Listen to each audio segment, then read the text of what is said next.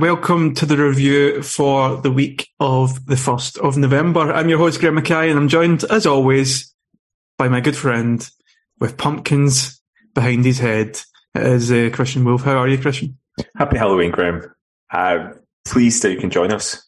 Uh, for once, I say us. I'm talking about myself and the plural here. Um, I'm, I'm, look, it's been a busy day.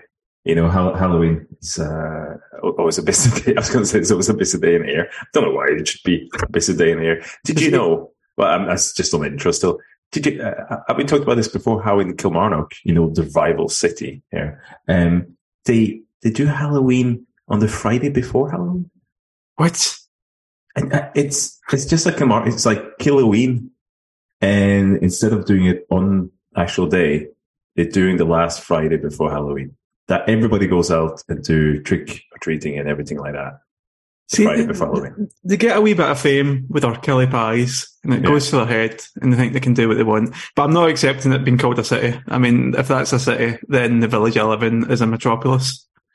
I, I actually had my uh, first trip to, to Rugby Park in the spring. It was it Feb? Yeah, it was. It was the, the, vegan pie was actually quite good.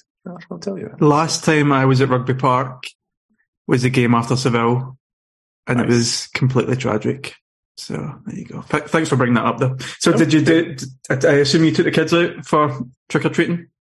We did. Yeah, the school quite small, so we had thought about going house to house, but we went to a couple of relatives, and after that, their buckets were full of candy. They were like, "Ah, I just want to go home now." That's like that's fine by me. So, but yeah, I, I think everybody's pretty pleased all around. So, I, I, had I had, had a, a bat with a skeleton uniform underneath, and then I had Darth Vader. So, so that was the, the costumes. Oh, that's, fantastic. Eh? I mean, for the last couple of years, we've uh, prepared like a, like it's a spider web bowl of uh, treats that we'd got in America. So little little milk duds and little Rolos and stuff like that. Last year, no one came at all. This year, we had our first trick or treaters, free free kids. And it's it's even like everything in Germany. It's even more sinister sounding over here because it's it's not trick or treat to say. It's like um, give us sweet or we'll give you sour. Nice. and it's kind of like, well, I mean, that's. I, I was going to ask what was like in Germany because when I grew up in Norway, it, it just didn't exist. The only thing I knew uh, about it, but was you know you saw American films and American sitcoms and and all that kind of stuff. But yeah, no, no. So man, it's, it's nice, isn't it? It breaks uh, up before Christmas. Exactly. You know, you, have that. It's, good. I like the decor as well. We've got the pumpkins yes. out and everything. Mine is pretty horrendous looking, but Kristen's was pretty good. So. But let's let's move on from that horror show and talk about a horror show that happened last week. Um, you like that segue? Um, let's yeah, start. It, it, was good. You kind of ruined it by pointing it out. Pointing it out, yeah. yeah.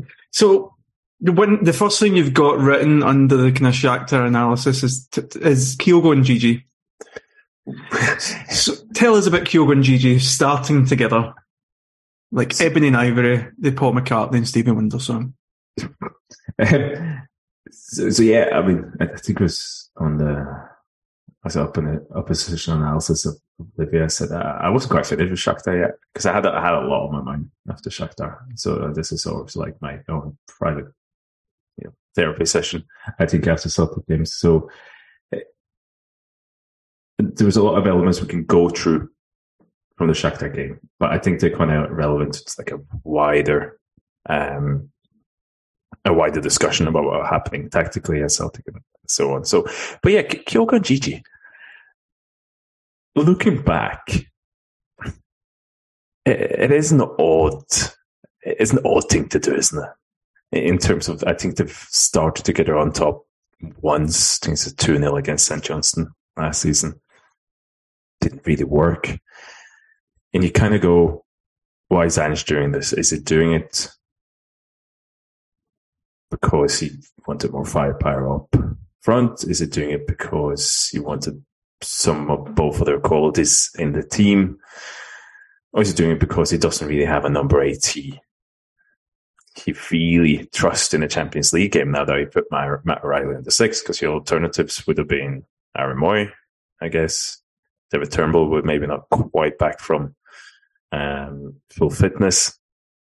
You could put Matt O'Riley in there, but they have to put Abildgaard, you know, the defensive midfielder you're saying, uh, in the six. And the only, you, you could have had, for example, Haksabanovic in the eight as well, and then say put Maeda or even guess Forrest starting uh, as well there. So, but he goes with a front, a front two, literally. Well, that's what did he? I guess that's what we're coming on to. But he he chooses to start Kyogo and Gigi in a must-win game in the Champions League, which he's done once before. And while I see the logic in that, that's also I, I, I count that as a curveball, right? And so I kind of want to get your thoughts before we kind of go into how what Kyogo actually was on the night, if he was a striker, if, if, if he was a, a midfielder. But what, what was your reaction to it? I was I was not happy with it. Um, it was not the team that I wanted to go with, and I think if we'd if we'd gone with a different team, I think we would have got the win from the game. Uh, I think it really McGregor being out is really hamstrung us in a lot of ways because we just don't have a midfield that he trusts fully. I would like to have seen Haksabanovic in the number eight. I would like to have seen Maeda and Forrest on the wings with Kyogo through the middle. It just felt as if that would have been much more naturally balanced for us. I feel as if we played better away from home against Shakhtar than we did at home. And just looking at, so you've, mm-hmm. you've given us some images of the passes received versus Shakhtar. And I'm counting 14 passes that Kyogo received in that match. 14 passes over what, 68 minutes, 70 minutes? And for a midfield, for someone that was operating in the kind of attacking midfield role, that just seems to me that he wasn't involved enough. Well, I, I think this this is the key. Is, so, what do you want? What do you want to do? And Postecoglou, what do you want? What do you want to do with with Kyogo going and Gigi on the pitch? And it, it kind of go kind of fell between two stools for me because I think Kyogo's got one shot, um, and he's got, as I said, fourteen passes. He he receives, um, he makes thirteen passes. Right so, first of all, you go, okay, is, is, he, is he a number eight in this game? Is, is he a striker? And he kind of falls between each one of them because he's, he's not in, as involved as a number eight as you'd usually have that player do. So, so I, I sent you kind of an overview in the Champions League. If you look at those three midfielders, the three starting midfielders, if you look at all the open play passes between them, you know, there's there's a trend whereas the number six usually have the most passes, and then essentially Reo Hatate usually kind of, you know, the slightly deeper number eight. Usually he's then you know he, he will have the second most, and then the person who's like the most advanced number eight, which has usually been Matt O'Riley in the first three games of the Champions League, and then Haksabanovic against Leipzig, for, for example, and you look at okay, how many passes they have, but what in terms of how many percentage of those the passes between them have does each one of them have? And if you look at like the most advanced central midfielder role in that, so Matt O'Riley against Madrid, he has 23% of the passes of those three midfielders. Against Shakhtar, he had 21%, but in Leipzig away, he had 24%. And against Leipzig at home, Haksabanovic has 24 of the passes between those three. Kyogo has 16% of the passes between those three. So obviously he was a lot less involved on the ball. Not a lot less, a fair bit less, like about a third less than that person in that role would usually be. But he didn't contribute. But I said, it, that sounds like he wasn't trying. He didn't add more shots to it you know, he, he didn't, he didn't have two strikers that was taking shots. And I, I think that's what happened when you put somebody in a role they're not at the best at, you know, see, for example, you know, I'm, I'm not David Turnbull or Aaron Mooy's biggest fans and we can come on a bit about the Livingston game as well, but at least that's their role and that's how they play it. So, uh, I don't think that kind of really worked. And uh, so you say, if, if you look at the shot maps, and again, not great podcasting this, but the interesting thing for me was that Reo Hatate, uh, in, in terms of what this does to the other midfielders, so Reo Hatate receives the ball in his own half just as Matt or just as much as Matt O'Riley. So I think he ended up with uh, maybe as a consequence of Kyogo being midfielder, you have Hatate maybe almost, I guess you would call it a double pivot in our, in our language in terms of two deeper midfielders and one more attacking midfielder at number 10. So, and because if you look at where Matt O'Riley received his passes, he received loads of passes quite high up in Shakhtar's half in, you know, the, the right half space between the six yard box and the edge of the penalty area, like uh, laterally. So, sorry, vertically. So you you have Matt O'Riley almost reprising his midfield in, in number eight role, and you have Reo Hatatemi deeper, and then you kind of got Kyogo on the right hand side as well. But what I think if you then go down and look at the pass maps of the fullbacks, you can see that Greg Taylor is, as he often does, but especially in this game, was he was almost like an auxiliary central midfielder because Matt O'Riley pushed a lot up to the right. Greg Taylor came in inwards and Reo Hatate was more like back in the middle. And then you had Kyogo kind of doing his things, usually out on the right. And I thought when Kyogo was on the ball, he, I thought yeah, Kyogo had, had a decent game. I thought in terms of when he was on the ball, he, he, he was quite useful with it and he was quite progressive with it. And he's, you know, and that's before we get to his like defensive app. So I, I thought when he was on the ball, he was, he was okay, but I think there was something off with that midfield offensively and also defensively because you put Kyogo there and you kind of didn't put play him as a striker. You've been playing as now, now number eight and it kind of then changed the kind of relationship between the deep number six, Matt O'Riley, and Hatate as well. Why, why do you think, so why do you think Ange made this decision? Because obviously he, Kyogo, it, I think a lot of people have been thinking that he's struggled for form recently. Uh, Gigi's obviously been getting goals when he's been playing. Why do you think he sacrificed his best striker in this game? Uh, is it a, is it a case of he might be our best striker, but he's not our most informed striker, so Gigi has to start up front, or do you do you think he just wanted as much quality in front of goal on the pitch as possible? I can have like almost like a Neil Lennon getting as many technicians on the park. Yeah, I mean, you end up speculating, but just the fact that he hasn't done it before. You know, he's, well, he's done it once before against St. Johnstone. He hasn't replicated it. He's had plenty of chances to play Kyogo and Gigi up front together if he wanted to. You know, this, if you try it domestically, for example, see how that works. But to go and try it in a Champions League game like that, it's, and it's not it's not like he didn't have alternatives. You know, you you could get 45 minutes out of Aaron Mooy if you wanted to. You could put Haksabanovic on there. You, you had, with Haksabanovic, we had four you know, fit wingers that you could play as well. So eh, I thought it was an odd one. I, I think you can say, and, and a lot of that is if it worked, it would been great, you know, in terms of if Kyogo had, you know, maybe got that goal from his chance and so on. But it's it's not really about, oh, it's, it's a bit about the outcome, but it's about the process of getting to it. If you haven't, if you're trying something in a most twin Champions League game that you've tried once in, in over a year of football when you've had the chance and when you weren't forced into true injuries, uh, it, that's a process. Like it shouldn't work, but uh, as we know, you know, the process and outcome. Is that a good process? Is that good thinking in, in, terms of the logic behind that? I don't get it. So I thought that was a that was a misstep.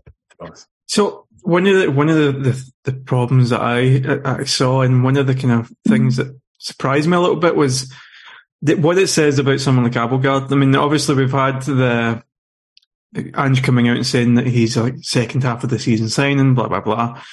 But for the for the getting your good players in the correct positions, and with the understanding that Shakhtar were not going to be here to kind of um, storm us with attacking play, they were obviously going to be hitting us in the counter attack. Would it not have been a better idea to get Abildgaard in that number six position so you could put Matt O'Riley in his natural position and just have a more balanced team?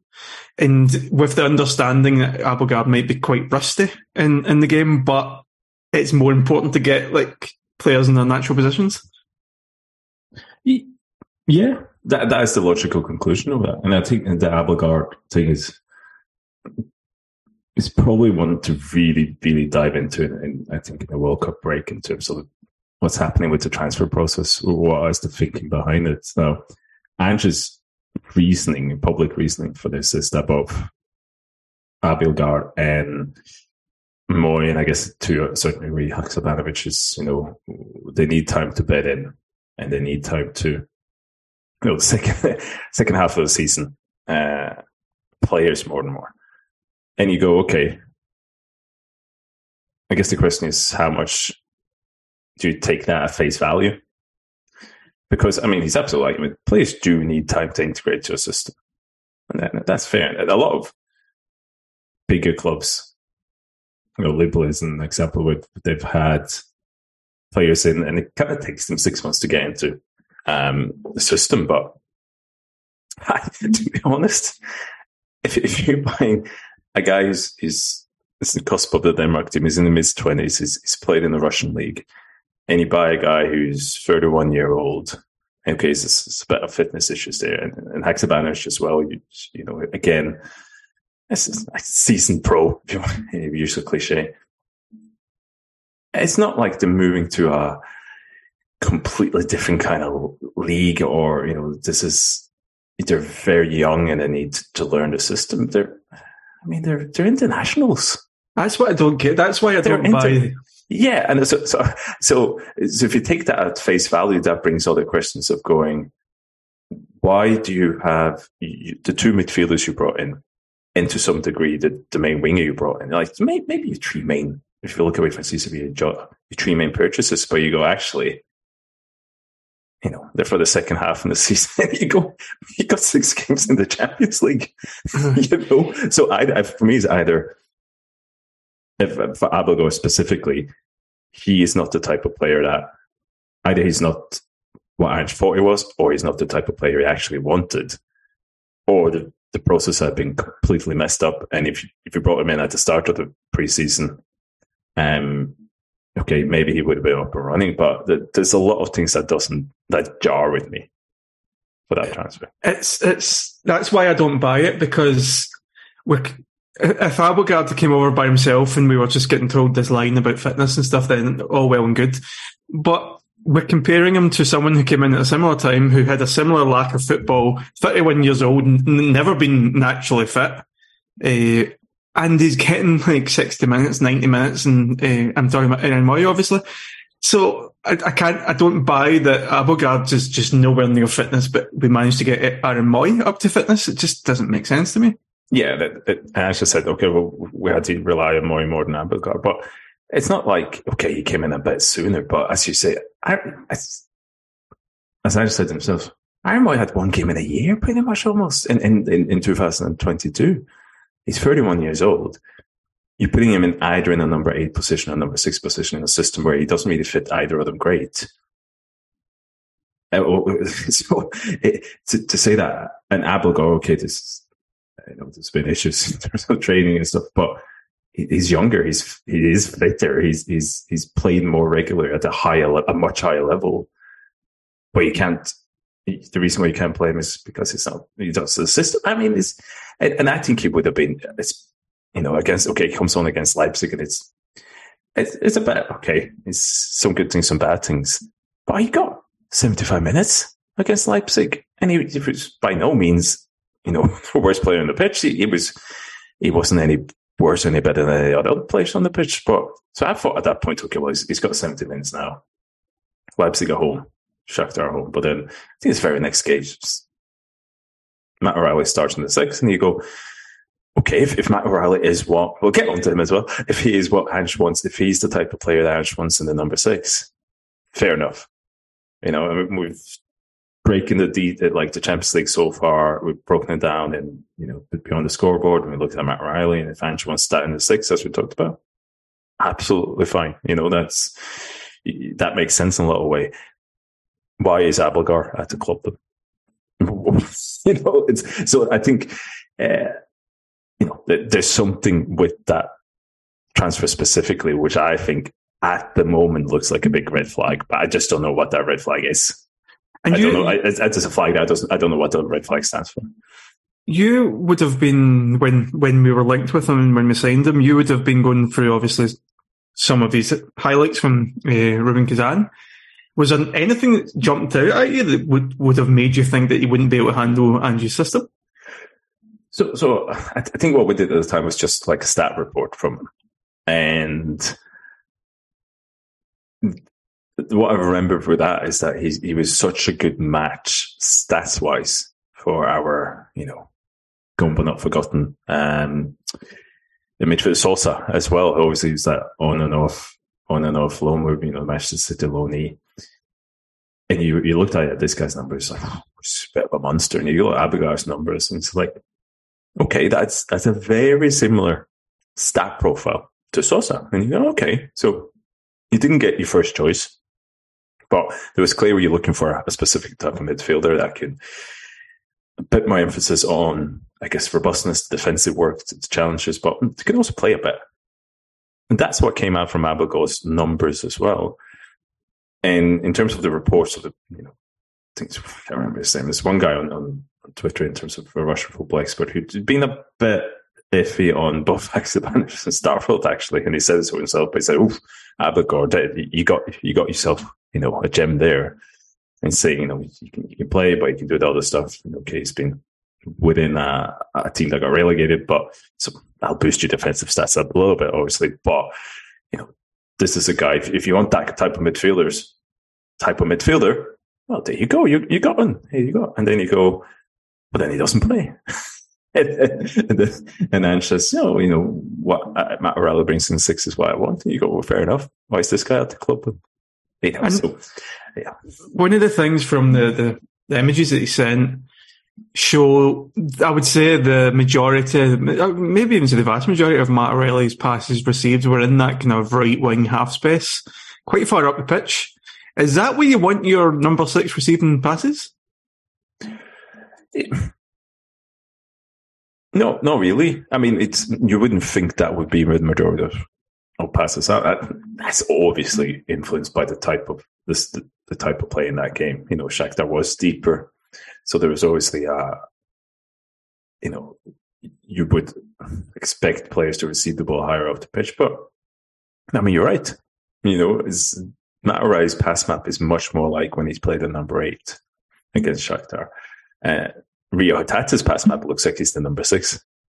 So for me, they, they were playing more like a double pivot against Shakhtar in terms of they were both kind of doing that defensive work and the attacking work. So, and, and, may, and maybe that, you know, with Kyogo there, maybe that was a bit more of the idea as well. And, and that was the tweak, but you are essentially tinkering what with your system then to a degree that Ange hasn't really done before. Right? He always says, okay, well, the, the tinkering or the adjustments is it's the same system. It's just who I who I play there. And, and it's, but I, I, think this was a bit more of a tinkering than that. So it's uh, the whole thing doesn't really make sense to me. One of the you've you've flagged up Matt O'Riley on on the, the, the notes here, and uh, you've mentioned his um, shot selection, and you've mentioned the fact that he, he missed out on 66% of his defensive duels. What did you? Oh, I think it's been pretty clear that you're not a big fan of O'Riley in the number six uh, compared to to uh, Cal McGregor. What did you make of his performance against Shakhtar Donetsk? Yeah, that's. I mean, Alan and I had a, a good chat about being on the scoreboard in terms of mm, just looking at what he does in the role compared to Cal McGregor.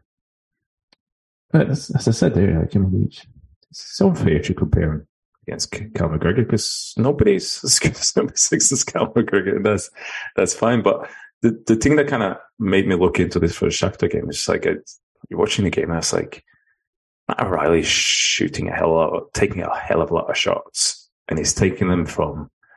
I'm sorry, but he's taking them from the Nir Bitton positions. He's taking them from the David Turnbull positions. So I had I had a, I wanted to have a look at kind of just his shot map before and after um, moving from a six to an eight, and it's it's interesting what happens then. Like in terms of because he had six shots against Shakhtar, which is a lot, especially if you're supposed to play uh, the deep six position.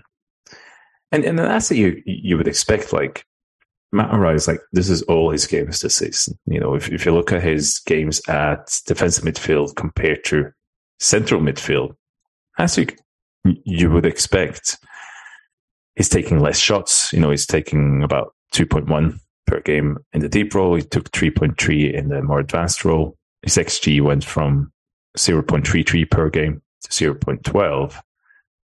But also, what, what happens is his average chance quality obviously falls. So when he's in central midfield, his average chance quality was like XG of 0.10 per chance. So his shots has a 10% chance of going in. That fell to 0.06 average XG per shot. So shots have about 6% chance of going in. And then you can kind of see he's falling into, and all of this is kind of what you expect because he's, he's deeper down. He doesn't make those run into the in, into the box anymore, and he doesn't really contribute in that way. But I also think this, and this is myself putting myself into Matt O'Riley's his brain here. Should probably shouldn't do any analysis stuff, but I think against Shakhtar specifically, he seems frustrated. you know, he wanted to get and he wanted to take those shots, and he takes six shots against Shakhtar. As I said, it's like eh, so that made me, as I said, go and look at all these shots so far. And it's this kind of big swing from shots from outside the box. You exclude the free kicks, you know, as a central midfielder, he had one. As a deep midfielder here, he's 1.5. So that's a big change. But it's also where he takes those shots, Matt O'Riley. So if you look at all the shots that's not in the penalty box or the D, right outside the penalty box because you know, that's as the American says that that's still good real estate to take a shot just from outside the box in the middle. Like he took he's taking 1.3 shots from outside that area per game now, and he had something like 0.6 per 90 before that. So 67% of all Matt Riley's shots after he got moved down is from pretty hopeless positions. Like not hopeless, but very low probability of scoring. Whereas before central midfield, he was only taking the shots from 17%. Like 17% of shots, of shots from, from outside that area. So it's kind of, is, is, it's, I think he's kind of falling into that trap that I think defensive midfielders kind of do in that he's, he's still taking two shots per game, but he's taking them from really poor positions, which is happens to happen to me a bit. On Cal McGregor does it a bit as well. So instead of kind of being in those position, positions and circulating the ball, I think you still kind of want to have a pop up it, right? So I, I think it's against Shakhtar specifically. He takes five shots from outside the box, and you go, I mean, come on, mate. I know you're frustrated, but it, that's just bad shot selection. And I think that that is as a like a natural consequence, guys. He's not as high up he's, not getting into the box because that's maybe not his role anymore, but he still wants to contribute. So offensively, I thought his decision making was poor just because of that. I think defensively, Matt is a funny one as a defensive midfielder because he has. It sounds simplistic, but when I watch him, I, sometimes I just think he's got long legs. And sometimes he get those long legs and, and he gets them into a tackle and he gets the ball. And it's like, oh, that's, but I, I, overall, I think he is, especially against Shakhtar, I think he was very poor defensively. And I think you can be defensively poor, poor in, in two ways, right? You can be in the actual challenges. So when you try to tackle, when you, when you're in a defensive duel with somebody and in certain key areas, and for want of a, a you know, better word, I thought it was weak in the tackle. You know, I've sent you a few screenshots when he was up against Mudryk, and okay, Mudryk is, is, is very good, but even when he got close to Mudryk, he wasn't. There's three situations here where, as if you're playing number six for Celtic in the Champions League, you can't let a player like that pass you this easily when he's so close to you. You, you just need to get more of on the ball and or just take the man in those positions. And again, that's that's a really harsh criticism of Matt O'Riley because he's, he's only started playing in number six a month ago. You know, so in a way, it's, it's obviously not his game, but I, I honestly don't see him having. First of all, he is playing in the Champions League as a number six, so he has to be judged on what he's done there, and that is up to the manager who's put him there. It's also in terms of his development. I just don't see him as that being able to do that. But the other way you can be poor defensively is your positioning and your choices in your press and your choices in, in trying to keep a distance to, to the midfielders beside you and keeping those kind of distances. And again, it didn't work for me. You know, there was too much space between him and Hatate. And it's not just a Matt O'Riley problem. It's, it's got issues with the front line and the back line as well. But I think he, he gets overrun. He, he gets caught in too much space. It's partly his fault. It's partly the rest of the team's fault. So overall, I think I, I think it's Matt O'Riley's worst game for Celtic. Right? And then there's so many mitigating circumstances for that. But there's also shows me that what works with Matt O'Riley domestically in the six, because I think there's a lot of stuff that works there, and I think it's, it's it's been going okay, and I'd rather have him there than a couple of other alternatives at number six. I'll be honest, but in the Champions League level, no, it uh, it does not work in those, especially in those type of games. And again, you go, you have this big red flag in the shape of a Danish defensive midfielder. You can wave it because that's what it comes back to. I think that's exactly the type of games you you build. You bring Abildgaard in because he's got that defensive strength. He, he knows how to recover. He knows his positioning, and he can still he can still play the ball to a, not a Matt O'Riley passing level, but still sufficient enough. So yeah, again, it's just it didn't work. It didn't. Do you fear for Wednesday night with uh, O'Riley in the six? Uh, do you think there's any chance of a curveball of Abildgaard coming in to play the defensive midfield? Because it makes sense that when you go to the Bernabeu, you have a defensive player in there. I, I don't really fear anything on Wednesday because it's other than an embarrassment. Because it's uh, other than that, it doesn't mean anything.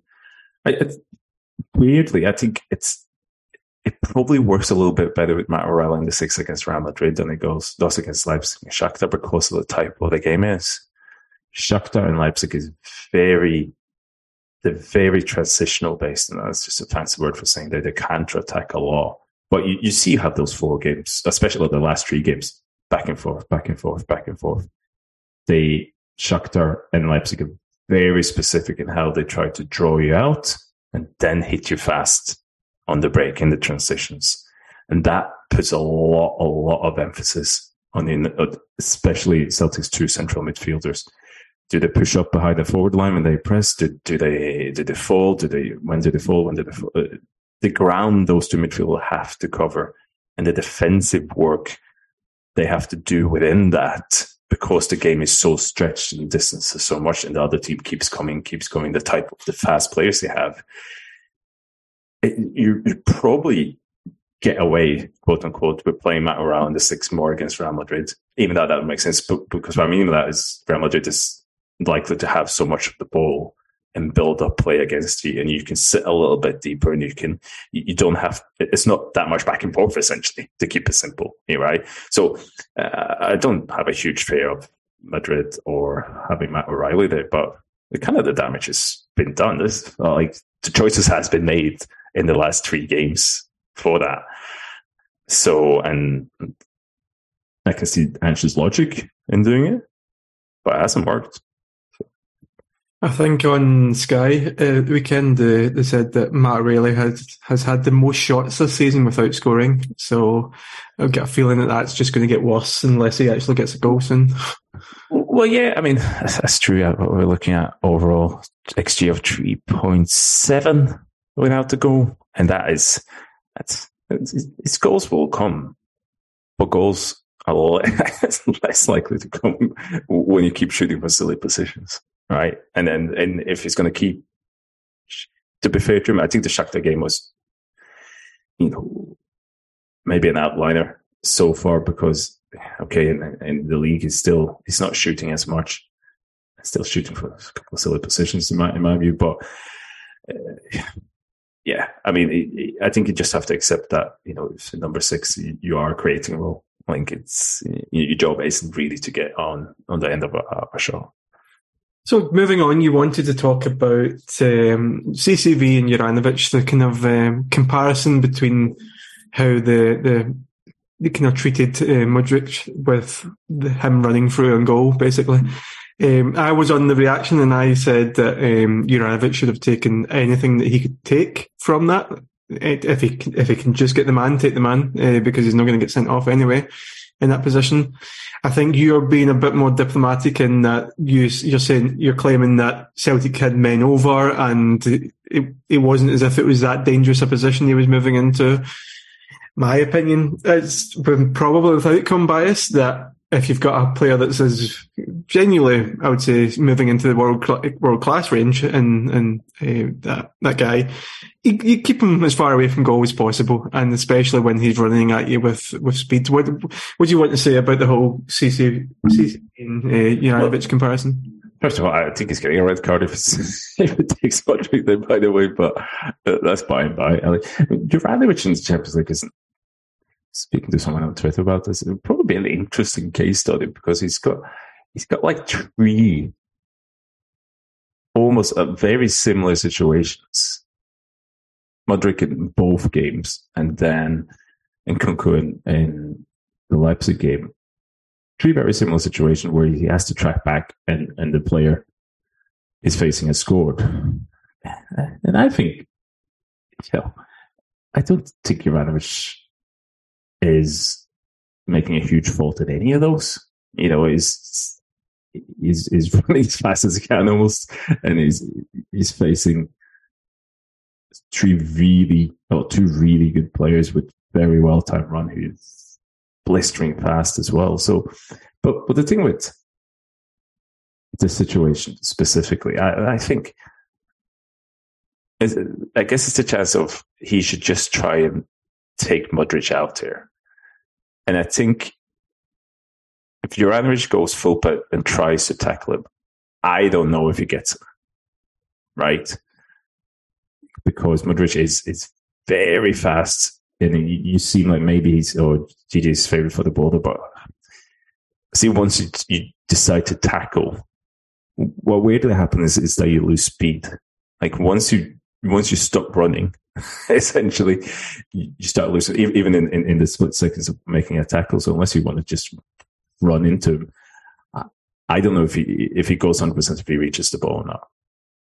But I think there's a fair decision to say, okay, I'm, I'm just to, and he, maybe he tries to put Modric a bit aside, but Modric just, just faces up. But he, essentially what he doesn't sell himself in that situation. And what he has right behind him, he has Cameron Carter Vickers and he's got Reo Hatate right behind them as well. So I think it's absolutely fine to kind of keep Modric. You know, you haven't gambled on tackling him because if you miss, I think you either get a red card or you go Modric, Modric one on one with Joe Hart. And you got players behind you. So you, he's able to steer him into away from the penalty box, right? And he goes inwards And he's able to take a shot from 20 yards straight on the goal. But I think Juranovic has by and by done his job. He's taken a choice, but once he's taken that choice not to risk it, he's put Modric into a, a, a, almost as good an area as, as he can do. Like once you have that. And then from that, okay, it's a good shot.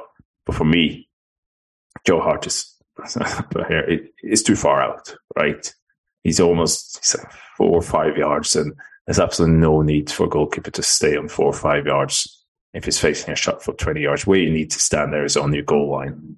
And that's just, I was going to say that's mathematically proven. It is kind of mathematically proven that you have a much larger chance of saving a shot if you're standing on your goal line from that. So uh, that's by and by. So, but, uh, I think Juranovic has been criticized for, for not taking that chance.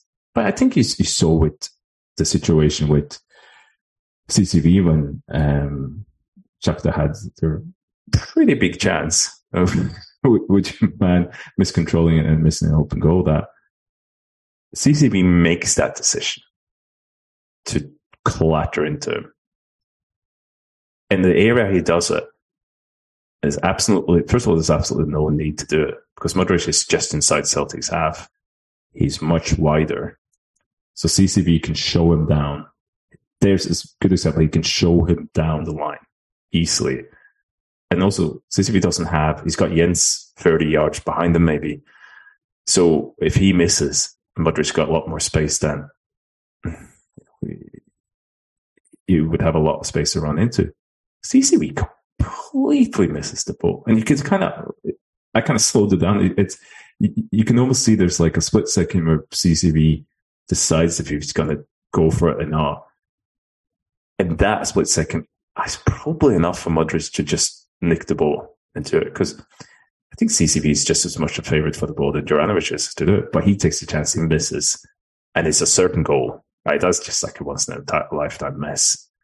So in those kind of two situations, I think Juranovic has made a, a, a, understandable choice in terms of I'm not going to risk that. I'm going to I, am going to stay at goal side. I'm to I'm going to move him in.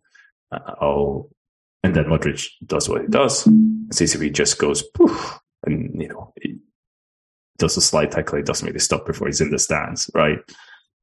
And that that should have been the goal. That should have been it over. So for, me, that's just I, I, think it's an understandable choice by Juranovic. I think CCV's choice there just shows you what can happen if you you go for it and, and you misses. And uh, overall, I think you know the most sensible thing is, is not to risk that. Do you think um, CCV makes that decision if it wasn't for the fact that it just happened with Juranovic and Juranovic didn't make that decision? Maybe. I mean, it's 13 minutes later, but it's it's still 20 minutes to go. Right? It's, it's not like it's injury time. You just need to get the ball back in a few minutes. So what? He doesn't need to do it. And if that does is that if that does affect his decision making, well, that's not very good, then, is it? like it, it, that sounds harsh because CCV is still not, uh, you know, still a young centre back, and this is his first time in the Champions League, so he's learning as well. But that's another example of, well, that is well, it's a clear example of having that cool head, I guess, and having that, you know, e- even at those points where it's really tempting just to clatter into him and then go go back up and get another goal. Like just these are the key moments where you need to keep your head. You need to make the right decisions. Josef Juranovic makes a, as I said, understandable decision, and CCV just goes, "Nah, I'm going to get him," and he misses. I must admit, though, um, this season I've had a, I've found a better appreciation of CCV, mostly because of watching Jenz and Welsh play together in the defence. And Jenz is one that you've highlighted, uh, especially his passing out from the back. what, what do you want to tell us about uh, Jenz and his passing against Shakhtar? Yeah, I mean, uh, first of all, I, thought that, that goal was interesting. You know, was talking about Reo Hatate there. I sent you some screenshots where I've seen, I, I think it's understandable that Reo Hatate put the ball where he does because when he lofts the ball in, there's four Celtic players forming a wall in front of the Shakhtar player that that gets the ball and starts the counter attack. But when the ball actually reaches to the, the Celtic I've just moved. I think I think it's just bad luck. And one so. of the things that people always say is that we want our midfielders to be trying things that that far up the park because if we lose possession, then we can win the ball back, and then yeah. when we do it, then yeah, I, have a, I have a lot to say about how Celtic set up when they attack and like the rest defense, as we call it. And it, it, suppose it should be a lot better structured in the Champions League because you get punished with the way you set up. But that's a whole other discussion. We've talked a little bit about it on the scoreboard, but yeah, it's yeah. And Never mind, boys. Yes, Jenz. Let's talk about Moritz Jenz. Um, it was just one of those. Uh, this is kind of like a smorgasbord of me, just you know, getting all the things I needed to say out. But I think Jenz was. during the game and also watching it back, I think it was hugely frustrating because just just to say, I, have got "Let's talk about Jenz" running through my head. Like, let's, talk, talk, about, about Jenz. Yeah, so let's talk so about Moritz Jenz. Let's talk about CCV. Okay, I'm gonna stop there. I'm so, I'm sorry that I unleashed that into the world. See, I listened to that again. I think it's probably listened to Absolute 90s as I do sometimes when I'm driving, and that came on. Oh, it's such a part of my my teens like salt and pepper. Oh, sorry. Mean, let's not go down that route, but uh, you know, it's a great tune. It's a great tune. Graeme. You've alienated half of our audience, Christian. I know, but it's that's the half that was left. Um, so anyway, so Moritz Jens, another, there was four examples I've given you of almost the same identical situation where Jenz is, is in a bit of space coming into Shakhtar's half on the left hand side. And Greg Taylor and Reo Hatate is giving him options almost straight ahead. And then you got Haksabanovic out right on the left hand side.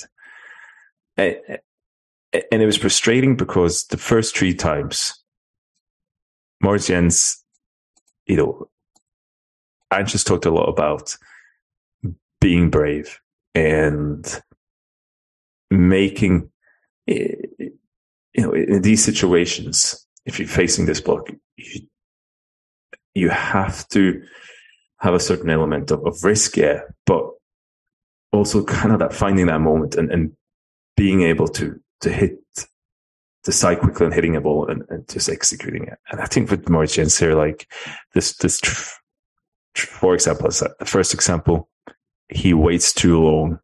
And then when he tries to hit Hatate, it gets intercepted. And that maybe gets a little bit in on his mind, I think, because this is after 14 minutes. And then about 10 minutes later, he's got, he's just coming into Shakhtar's half, as you can see here. And Greg Taylor has kind of like gotten free from the central midfielder for Shakhtar. He's in, Jenz can play a quite a simple ball right in the path of Greg Taylor. And you've got Haksabanovic out left. And he's, he's being followed by, I think, the, the winger. And then you got Hatate a bit further over. So there's so much space because of where you Hatate is, because Haksabanovic is. If you give Greg Taylor that ball, that's a really dangerous situation straight away because he's facing the right way. He's almost halfway into the Shakhtar Southampton. He's got Haksabanovic stretching play out wide. He's got Hatate stretching play high up. Jenz stops, turns around and plays it back to CCV. And it's just like, come on, mate. I, it's, it's such it's one of the things that infuriated me the most of the whole game. And it's a little thing, but it's just like you just need to slide the ball, and it's not even a risky pass. It, you know, example number three is a bit similar. It's just Jenz has the ball a bit further into the Shakhtar half. He's got Haksabanovic and Taylor to his left. Then Reo Hatate makes he kind of bursts away from his uh, marker. He, he goes up. He goes into kind of that pocket that's open up, and there's lots of space He's right in front of Jenz. Again, he can slide the ball there and he hesitates. Again, it just doesn't, you see it, it should go like that. He doesn't do it. He stops up and kind of obviously signals a very clear signal. He's just going to put to the left to Greg Taylor, who's instantly under pressure. And Celtic lose the ball. The really frustrating thing with it in, in the, at the end of the half, Graeme, is that a minute before half time, Moritz comes into the same situation. And I think this is, and again, you got Haksabanovic out wide, you got Greg Taylor and Hatate behind the Shakhtar midfield line in, in, front of the defense. Moritz this is probably the toughest pass of those four. Moritz just slides a nicely, very nice pass into Greg Taylor, who on one, his, his first touch straight out to Haksabanovic and Celtic create quite, quite a dangerous position. Uh, Greg Taylor keeps running. He gets the ball into penalty box. Celtic gets the corner, but he does it against these. The one time he tries a progressive pass, Moritz, see what happens. And it's, it's probably the most difficult pass of those four. So it's that, it's that mm. inconsistency that infuriates me that you have these opportunities. You're playing in the Champions League against Shakhtar. Your, your left back, your left centre midfielder, your left winger is in the position they made the runs they're doing. Okay, it's it's not the easiest of balls, but you're a professional football, you can make all of them. And he doesn't. He does. He, he waits too long for the first one. He misses the two other ones. He just, I was like chickens out. I, to be honest, and it's it's he's probably maybe because he's missed the first one, uh, but the last one he says he can do it. And you, you, you, have to remember that this, this is not all happening in the vacuum. You've got the fact that he, he would have been fully prepped on the players that Shakhtar have, of their desire to be hitting us in quick counter-attacks as quickly as possible. He also has uh, the crowd, who were, uh, I've heard it described as it was quite a toxic atmosphere in the stadium. Uh, so obviously they're going to be on top of everything. And then when Hatate loses possession 30 yards from goal, uh, from the other goal, and uh, he, he, they got the parking score. He is then blamed on social media for, for that goal. So there's probably, probably going to be a lot of things going through a player like Jenz's head because he hasn't played much football at this level. And he's been asked to do things against a team that if you don't do it correctly, you could be punished pretty badly because they've got really good players that can hit the counter attack. So is there some slack that we need, need to let uh, give them? You know what I mean? Like, is it? Graeme, like you're absolutely right in everything you say there. I think a lot of that is the reasons. But that comes back to the point is why is he there then? Right? He is the centre back you brought in this summer. So again, I'm not really blaming Moritz Jenz. I had a really good look at Moritz Jenz over the summer, what he did in France and what he did in Switzerland. And uh, the main conclusion from it is that that is not a player you would ever sign based on his season in France because his season in France was terrible. You know, he, he, was better in Switzerland, but the reports you got, like speaking to scouts who watched him in the Premier League two for full, it's like it's not sold him in either. So you you put this guy in a position. Everything you said there, I, I think, has an impact, and this is his level. And maybe he will develop a bit better, but he is the person you put in you bought in the summer, you brought him in the summer, and if Carl Starfelt's not there, which was a good chance, he's going to be playing in the Champions League and he will have to do that. So yeah, he's doing this to his best of his ability. Probably the, the issue is more that he's in that position, and that is the play you you picked. And it's not. I don't think he's a worse passer than maybe any of the other centre backs, but again, that that's what you wanted, and it's in these situations and these Champions League situation, you needed to bring somebody who's, who's got the courage, confidence to do those kind of passes. That was your job in the summer to get somebody like that. He could do it in patches, as we say, but it's that's what it comes back to. It's the same to Matt O'Riley at as well. So I, am going to move on uh, from Shakhtar now. The only other thing I think you wanted to talk about was uh, Gigi's chaotic pressing. Uh, I think in the reaction I described the first 30 minutes as his Labrador mode. Uh, and he, is there anything quickly, briefly you want to say about Gigi and his pressing against Shakhtar? Well, we talked a lot about the pressing, right? Uh, and beyond the scoreboard and before that and how the front press especially for me hasn't worked in the Champions League. I don't think it worked against this game either. Shakhtar, uh, as we said on the position analysis, the goal kick were so rehearsed, and they were their goal kicks was almost like a set piece. They had very set routines of what they wanted to do. So that was one thing. And you can see when the goalkeeper, for example, tapped it to the centre back beside him and they took the goal kick.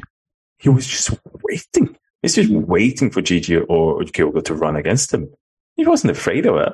This is the plan we move them towards us, we pop it behind them, right? So their goal kicks were really rehearsed. I think overall, at the start of was Celtic doing quite well, and they're kind of creating that chaos for them, and they're pushing them, and winning a couple of, of uh, balls quite high up. But after the first kind of 15, 20 minutes, just Shakhtar had, had their number, I think, in terms of that press. But the, so it was probably something we can come back to more. But the thing about Gigi specifically is that I've criticized Kyogo quite a bit on the on the scoreboard in terms of his choices in that front press, because I think Kyogo has almost an untapped resource of stamina. Right, he's probably one of the fittest players in that team, and he runs a lot. I've got issues with where Kyogo runs in the press and what he chooses, how aggressive he is, and so on. But he has the resources to run against defenders and press them. And then he has the stamina to run back as well. Gigi's stamina is a much scarcer resource, right? If Kyogo is renewable energy, Gigi is fossil fuel, right? There's, there's not, he, only has a set amount of, of stamina in a game. He isn't as physically fit as, as Kyogo, and that's fine. You know, they're two different players. That's not his fault. He, GG also tries, right? And he, does lots, he, for him, he does lots of running. It's just the way he, he kind of allocates his, his fossil fuel resources. And, and the kind of comparison, uh, the second example I've sent to you as well is that so much what we talked about is that those front through, those front two, what they need to be aware of is, is the deep pivot behind them. So Shakhtar's defensive midfielder, that's who Shakhtar wants to get on the ball. They want to get him on the ball facing Celtic's goal because that means they they've got past the first front press. And if he's got the time to turn on the ball, that means the midfield isn't high enough on them. There's too much distances and he can tread past passes like he did. And it's these cases where that kind of example, a couple of example where the first one, GG runs towards the striker, the right centre back. And you know, he, like he, he, he, presses him, he forces the ball wide. And that's okay. What Kyogo does at that point, Kyogo runs over, he follows the, the Shakhtar pivot over to the other side. So when the ball goes out wide, Kyogo has placed himself between the ball and the Shakhtar pivot because he's got that stamina to do that. He's made a run from the right hand side over to the deep on left, place himself in front of the Shakhtar um, pivot. Perfect. That's what you want. That's why if your first striker goes, the other striker should drop down on the pivot. The ball goes back over, other side of the pitch again. Kyogo goes out and presses the left centre back. Should he been doing that? I don't think he should. I think he can just hold off a bit. But again, Shakhtar goes out wide left, right? They went out right. The first phase, they went out to the right hand side. Kyogo came over and stood on the pivot. The pivot couldn't get the ball. The ball goes out left. Kyogo presses. GG do not have essentially, I guess, the energy to go and sit on the pivot like Kyogo does. So Shakhtar passes it in nicely. Shakhtar, the pivot has a lot of time to the ball. He can turn. You know, so it, it, it's just how we allocate resources. The other example I sent you, it's kind of similar where Kyogo chases, a ball scores, um, chases the, the right centre back. The ball goes over to the left centre back. Kyogo chases him. The pivot moves obviously towards his left back I mean, we just need the screenshot here. GG is about two, three yards away from the pivot when the ball goes out to the left back. Couple of seconds later, when the left back has the ball, the pivot has a lot of space, but GG is about two yards behind him. And you can see GG going, look at this guy. And somebody pick him up and I go, mate, look around you. You two, three yards away from him. Nobody, none of your teammates are within 15 yards of this guy. That's your guy.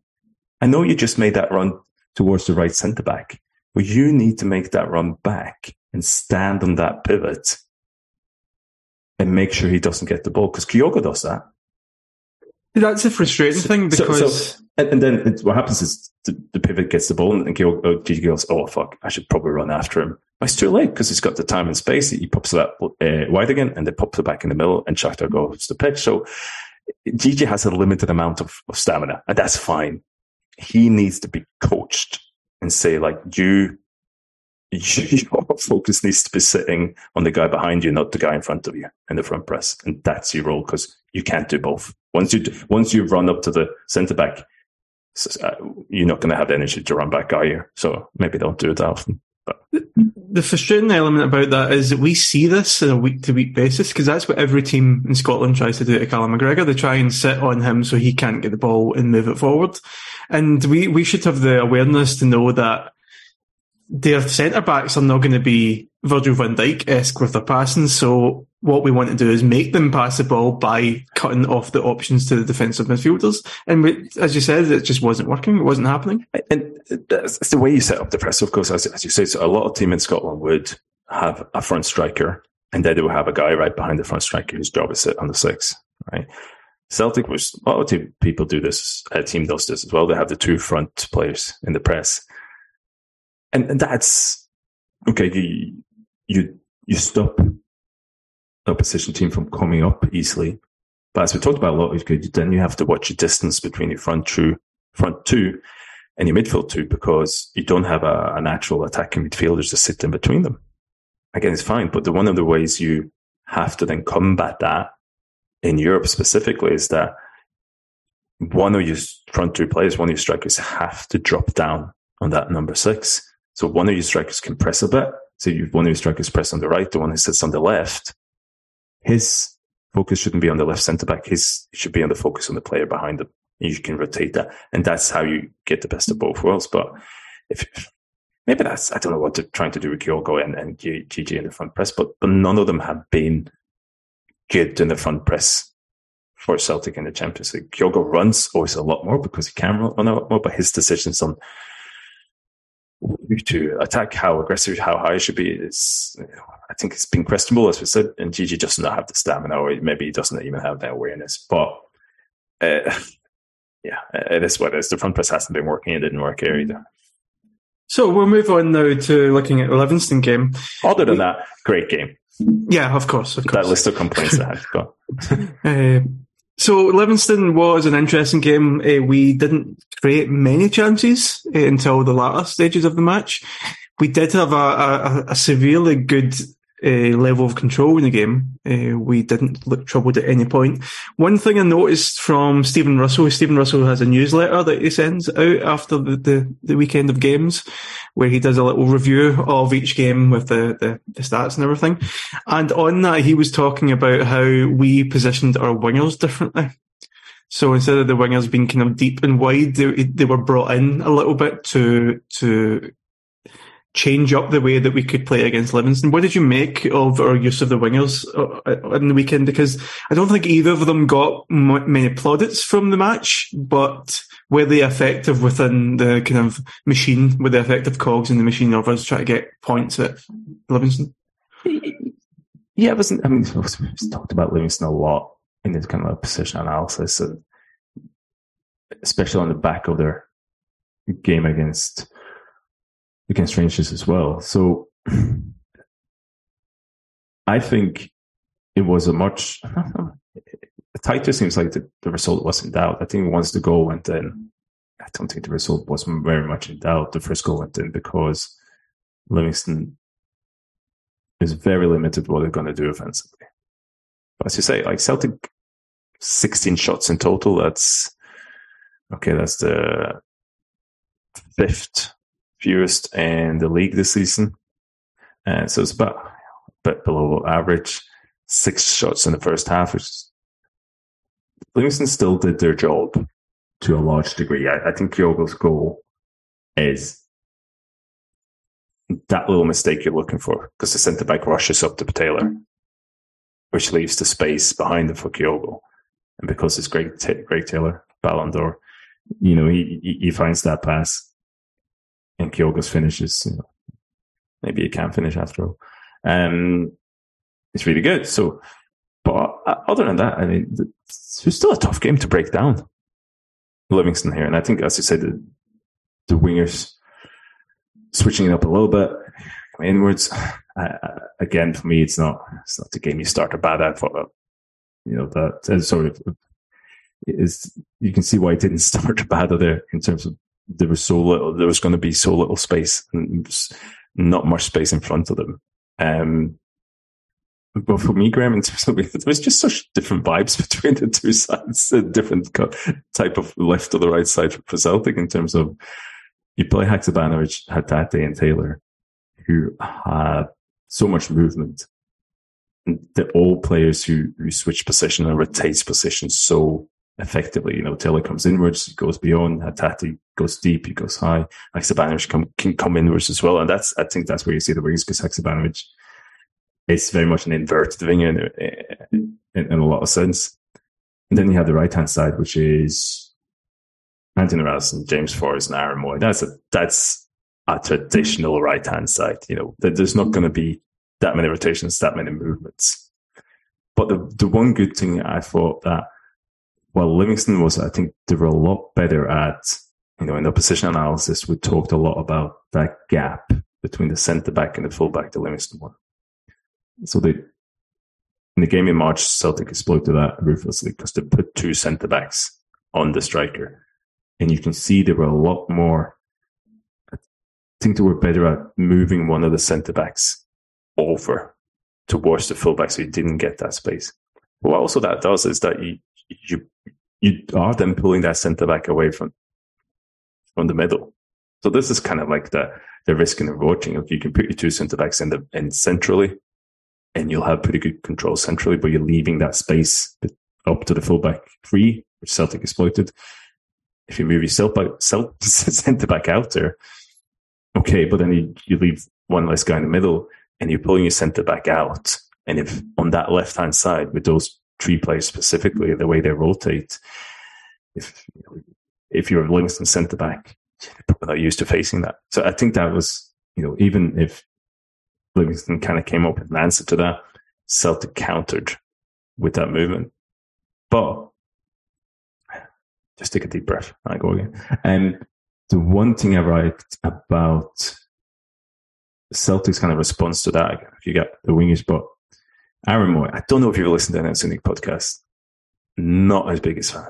I don't know if that come come across on anything or what I've said and so far, but uh, I, you know, I wanted to ask you about him because on the reaction with uh, Lorenzo and Eddie, he was getting quite a lot of praise. Uh, not from Paul Carlin. Paul Carlin looks, at it sounds as if he wants to murder him, but uh, full, Lorenzo, full disclaimer, I sent Paul a couple of messages on Instagram after that podcast. Uh, well, what about between, between me and Paul? But I will, the thing with Aaron Mooy, not his biggest fan, but what I thought was really good in the first half here was the way he came over to the left hand side, because I haven't really seen that before when he's played in eight. You know, and what we talked about a lot before the game as well is that against teams like Livingston, what you have to do, you have to have that movement, but you have to try and create some sort of either an overload where you have more players than Livingston in quite dangerous spaces, it, just for a few seconds, but that's enough. Or you have to create what we call like a qualitative superiority. So you have the same amount of players, but if you have the same amount of players, if your players are better and they got a decent amount of space, they'll make things happen. And I think by Aaron Mooy, quite specifically, coming over to the left hand side, because let's be honest, it's the left hand side the action is going to be, right? If you have one left hand side with those players and the right hand side with the other players, the left hand side is where the action is going to be. And what I thought Mooy did well, how and, how we worked really well within the system was that he came over to that left hand side where the action was, and he was able to place himself, you know, really far over at times. I sent you a few screenshots in terms of by him coming over, he gave another passing option. What he also did, he brought the centre back with him. Yeah. So centre back comes up, pops out against him a couple of times. And these situation, because Matt O'Riley is quite close as well, there's the first screenshot, there's, there's a five against five. And uh, second shot, there's four against four. And then I think in the last screenshot, Celtic actually for a few seconds had five against four. And because the players on that left hand side are all really good movers in movement, but Aaron Mooy coming in and placing himself in that, I think that was quite an effective way. Now, Celtic didn't create a lot, but I think by doing that, you kept Livingston busy, you kept probing, and, you did. So I think Aaron Mooy in the system did his job well there. And, you know, he's, he, they managed to use Aaron Mooy to ping passes off him and so on. I mean, so, so uh, you know, within the system, Aaron Mooy worked better than I've seen him by doing those movements. I mean, however, to give Paul his credit, it, it's still in that game. He's, Aaron Mooy's hugely frustrating for me because he is still slow. It's literally slow. There was a couple of passes where, you know, passes him the ball it, it just doesn't have the speed to move a couple of yards, and he's I think he's still sloppy on the ball a lot as well, and he's more often than not he pushes the ball backwards if there's nothing on. But when he moved over to the left hand side with all those players around him with the movement, they could use him out for one twos, and he, he can make him out of space, and he, he got a good shot away from it as well. So Aaron Mooy worked as good as I've seen him within the system. He's still, I think, he's very also a future frustrating player, and, and a lot of that has to do with his physical capability and his penchant for, in a way, because in one sense he loves a, a true ball, but he's also very safe on the ball and pushes his back. And unless you can put in those situations where you can use the one twos and stuff, I think he's just too slow. And so he's in equal measures. I think he was when I had his better games, but he's, he's so at the same time, he, he, still frustrates me in the same ways. Damning with faint praise. Yeah, so, like well, well, Gal uh, described uh, Abada as being a frustrating young man. You've described uh, Mooy as being a frustrating old man. So yes, at least that's. that's I'm happy. I'm not going to tweet that. Yeah. But like well, Gal does. But. We'll move on from the action and we want to talk a, a, few news stories. We've got about 20 minutes left before we wrap up. Lots of time.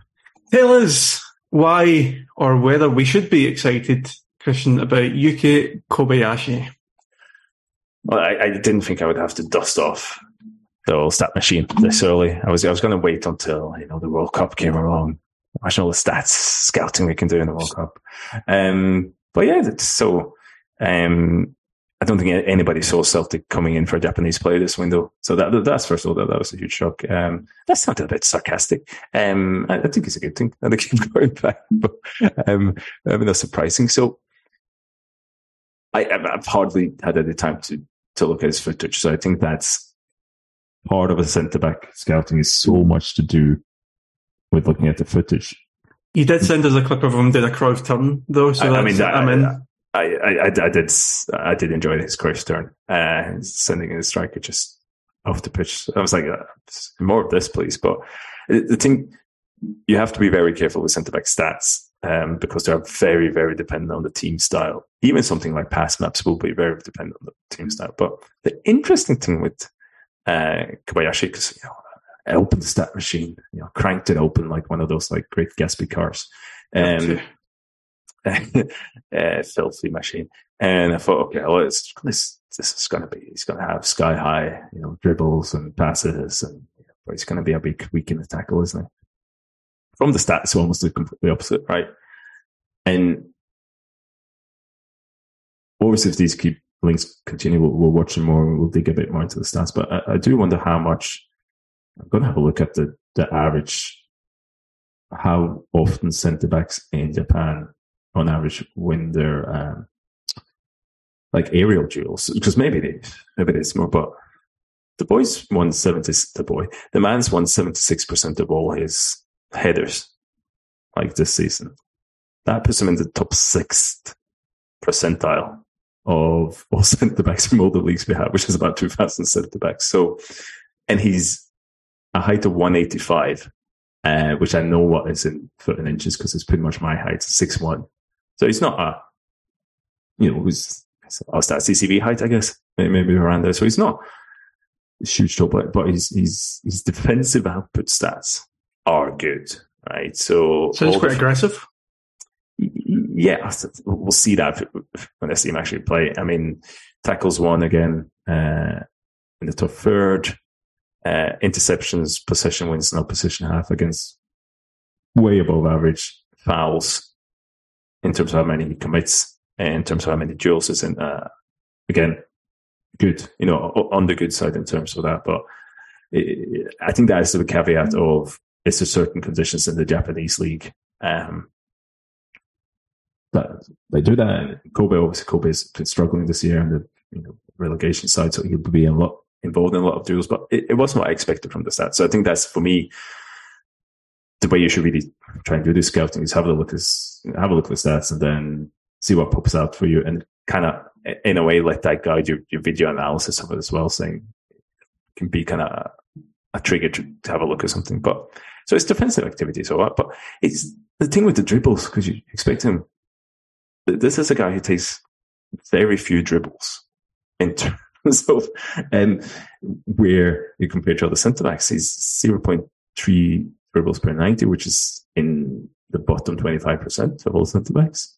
But then on passes, again, he is a centre back who's used to be on the ball a lot. So almost 60 passes per 90, which is in the top 12%. So at least with you know, if, if a centre back Celtic, you're going to pass the ball a lot. So, so he's used to that. But and his his ball security as well is, is very high compared to how often he loses the ball compared to how often he's he's on the ball. You know, top twenty percent. Um, doesn't like a shot. Right, he's in the bottom three percent in how many shots he takes compared to centre back. So it's it's not a guy probably who's going to score lots of goals at corners. Uh, it definitely doesn't do it now. But so it wasn't quite what I expected to see from the stats. So I think that would be an interesting starting point to actually go and watch him uh, analysis. Um, we, we, we, can go on to the pass maps, but was there anything you kind of popped out at you? Or? No, I mean one of the things I think is important to reiterate is is, is so much about the team, and yeah. if it, if this is a team that's been struggling, then he's probably not going to have as many options to be like dribbling out from the back and stuff like that. And one one thing that obviously it's a very different system over there. They go to university first and then they start their football career. He's only had about what, over just over fifty career games. Is that something that worries you at this stage, or or, or is it? Just I mean, I, I, think the university system is. It's not like here. I played university, university football, right? So um, gives you a certain level, uh, insight into the level. But I, I, don't think so. I mean, he's still. I mean, he's twenty two for a centre back. So you know, having played fifty games in a decent league as a twenty year old centre back, that's okay. I know that's not bad at all. Um, so I think it'd be an interesting one to watch because his his pass map intrigues me in terms of. So it's, it's very. I thought when I looked at his pass map specifically, it's like, oh, has he played a lot at left back, or is Kobe are they playing a three at the back? But they're not, and he hasn't. I think he's a few games. Start of the he, he was left back, but the rest has been central midfield, and they're playing a four but he's very much on the left hand side. So I think Kobe probably puts their centre backs quite wide because you can see it from his pass map, like how you know it's it's it's very much towards the left hand side. But then you look at where his passes actually go, and again, again I think this is very much a, a team style. He loves a crossfield ping. He, it's three things he loves, right? Um, he bloody loves putting the ball out to his left back and his, his left winger because it's just, how do you even describe it? There's a wall of, of passes uh, to the left hand side and they're really wide, right? So if he has the ball on the left hand side, he pings it to his left back, left winger. He likes to hit his centre back. He's, you know, his opposite centre back is, uh, you know, they'll fit right into Celtic. You get to square your ball a lot to your centre back there. But as you say, he does love a crossfield ping from left to right, doesn't he? Um, this, is a good, and this is his last 10 games, and he's had about 20 to the, to the right wing. And they're from, mostly successful. yeah, no, they are. So, uh, again, this, as I said, this is of the last 10 games as well. So, uh, loves to put a short out left. He loves to square it to his centre back. He loves to ping it to, to the right winger. What he doesn't really like is from this, so he hasn't done much, is, is stepping out into the opposition's half and sending a ball centrally, right? When he that's in, what we want, is it not? Well, yeah. So when he steps into Shakhtar's half, he, he, has a few passes from in within the Shakhtar. He's not playing Shakhtar. Like when he steps into the opposition's half, he goes left or he goes diagonally right. He does not go into the middle. Like you see past my pair. There's just like this big gap from about uh, a little bit into the 16 yard box in terms of like vert- uh, laterally. And then there's this big gap all the way to the right wing. There's hardly any passes he even attempts into the middle. So it's very much short to the left, really far to the right uh, in, in, terms of his passing. But again, like it, it, it gets you. It, that doesn't really mean he can't push the ball in centrally. It's, it's probably what his, you know, his options and what his, his coaches want us to, to do at Kobe. So, uh, and being so much on the ball, as I say, 60 passes a game for, for, okay, that the league in Japan is, is a lot closer, and, you know, possession wise, even if you're towards the bottom of the table, you, will have the ball a lot more than say uh, Livingston, but he's in the top 40% of passes per game. So he's, he's used to being on the ball. and he's and he's got a ping on him. That's that's how much we can tell from the I mean, uh, from, from the stats so far. That seems to me like a it seems to me like a good foundation, if that makes sense. Yeah, I think so. If, I mean, if he can do this at this stage for a, a team that's struggling, then if he can ping it like that and be successful most of the time, if he's got good ball security, then that seems like a good building blocks for the kind of defender that we want. Yeah, and um, every Celtic centre back, their passing stats are through the roof because Celtic's got so much possession, and a lot of the passes are quote unquote safe, right?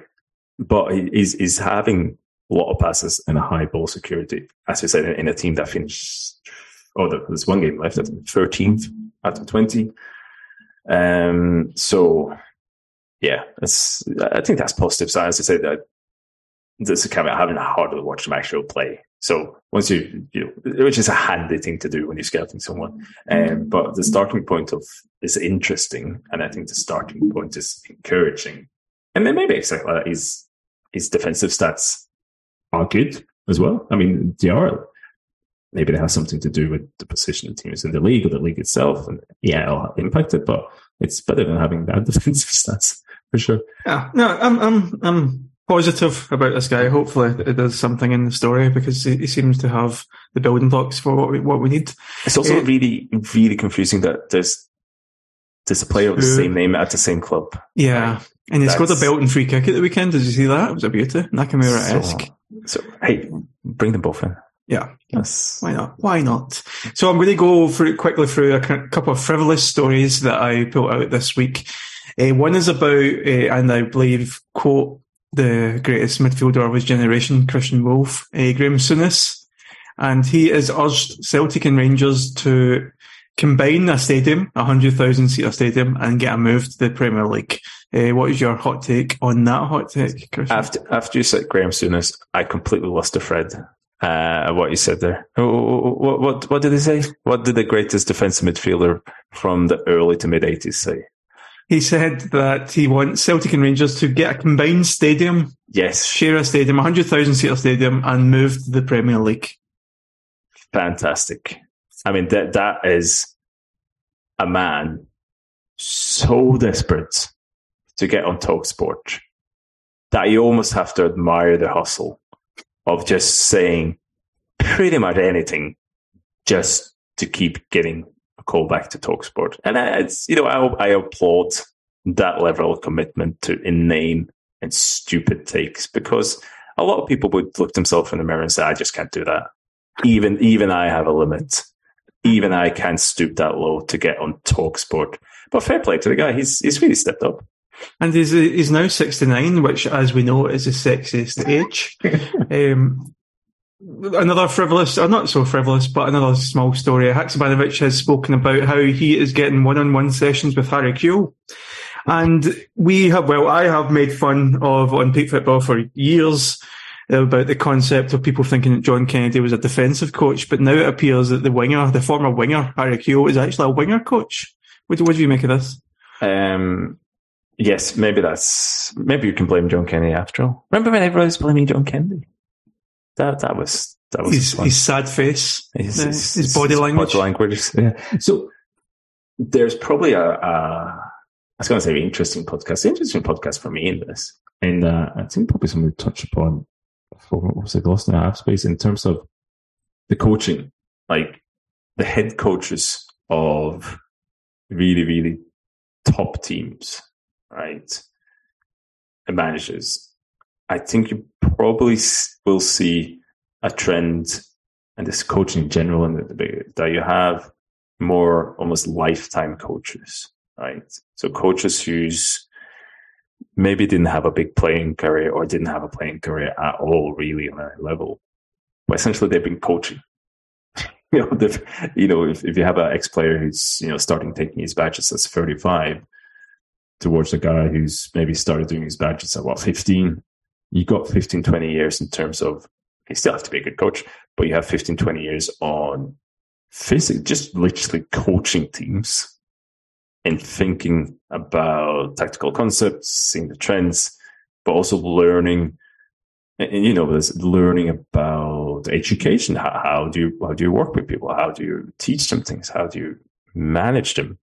So I think And there's always be ex players within it. There's always be ex players who are good at those things and, and have a keen eye on it through their career. But I think you will get more and more kind of life coaches to have the, you know, the overall view of uh, uh, the tactical evolution of a team and what they want to do and how they manage, right? But within that, so you know, when we've talked to common friends in terms of what are players are really good at, a lots of it's like really lead players. Do they all have a great tactical understanding of the game? No, probably not. Like some of the most talented players in the world probably have no interest in tactics whatsoever, or even couldn't really teach it or coach it. But what we know they're really good at, what they're intelligent at, what they're really smart about is you put them in a position on the pitch. You got two defenders to the left and right. Instinctively, they're incredibly smart because you have to be that at that level. You have to almost have that instinct, that that lived experience of in a specific position uh, on the pitch in this position what you do. Maybe they can't explain it, but maybe they can walk you through it and, and they, they, they will see things from their vantage points at the pitch that any analyst couldn't see. That's a really long winded answer to your question, Graeme. I call that where I think there is actually a space for almost player coaches in terms of bringing their experience in certain situations and saying and working one on one with players. So, so John Kenny, we know, has done a lot of work with Celtic centre backs which makes a lot of sense, you know. And I think he's got a good tactical overview as well. But go one on one sessions, you know, I've lived this situations. This is what you need to think about. And it's still not any winger or any centre back could do that. But I think that is where you maybe see a lot of ex players moving into those more specialized role where their strengths and their intelligence comes true. Whereas at the elite level of football now, the tactical overview, the, the manner, actually, the coaching you need to have and the whole group of players. You have to be a leader. You have to be a thinker to sound pretentious. It's really difficult to pick that up when you're 35, 40 and doing your badges, right? But what you can do is, is bring your experience and your kind of game intelligence into such situations. So yeah, I can see how that makes sense with Harry Kewell because he's he's played Champions League football. You know, he's played at the highest level. So he, and he's a, quite similar wing in Jack's advantage as well. So it makes perfect sense. So I think that's where you see ex players moving more and more into those kind of spe- specialized coaching roles. I watched his interview with. He was interviewed by Michael Bridges at Lions, uh, Lennoxtown, and uh, it was it came across as I quite liked him. Came across quite impressively. Uh, just a quick one before we go. David Turnbull has been told he needs to leave Celtic. On Is this Graeme Souness again? No, no. He's going to play in the Joint Rangers Celtic team. A, a, few, a few other blowhards, but not Graeme Souness. So this was on Go Radio. Frank McAvenny says he has to get away, and he, he's too slow. He slows things down, and he doesn't play Ange's way if he wants to get in back into the Scotland team. He needs to, needs to leave. Ferguson says Ange wouldn't, wouldn't let him leave, and then Peter Grant uh, agreed with Barry Ferguson, saying that he, he he shouldn't be going, he shouldn't be leaving. What do you make, quickly, we've got about two minutes left, what do you make right. of uh, Dave Turnbull? I, I, said I admired uh, Graeme Souness hustle there. Uh, the depth you go to as well, Graeme. The, the lower tiers of Scottish football that you go into to find this story. I, I respect your hustle. Go radio. I'm also very, very afraid of me and Frank McAvenny uh, has the same opinion or something. Um, so I, yeah, I don't have women, alcohol, and David Turnbull. I, I, I need a more, more than a minute than what I have left of David Turnbull, but I, I, you know, I think I'm a record as it's not. He needs to develop a lot to be a really good part of Ange's system. And I, again, I, I think it's whereas you got players like Greg Taylor, who's, who's a perfect fit for this system and excels in it. David Turnbull is naturally more talented player than Greg Taylor, but because system doesn't fit his strengths, that's why you see because system always trumps individuality, I think, in terms of performing uh, overall in getting the system to work. So that's why Greg Taylor is, is having a, a great time on Irish Posticle, and that's what David Turnbull isn't. And Greg Taylor can nutmeg goalkeepers from 25 yards. So, yeah. So there's, there is that. So that Player has been of the year. Last year as well, and this year. So that has been your Halloween special spectacular. I think you nice. would agree uh, of the, the review. Christian, it's been an absolute pleasure. I'll see you again next Monday. It's really nice when you turn up, Graeme. So hopefully I'll see you next week well. I did. So what happened last week? I did turn up. Uh, I was too drunk because it was uh, um, my, my wife's birthday, and as I told you before, Germans just drink on any day. Nobody could tell that you had a few drinks. Um, I mean, you were a bit loud, but other than that, nobody could tell. so I've been Graeme McKay, and we will catch you down the road.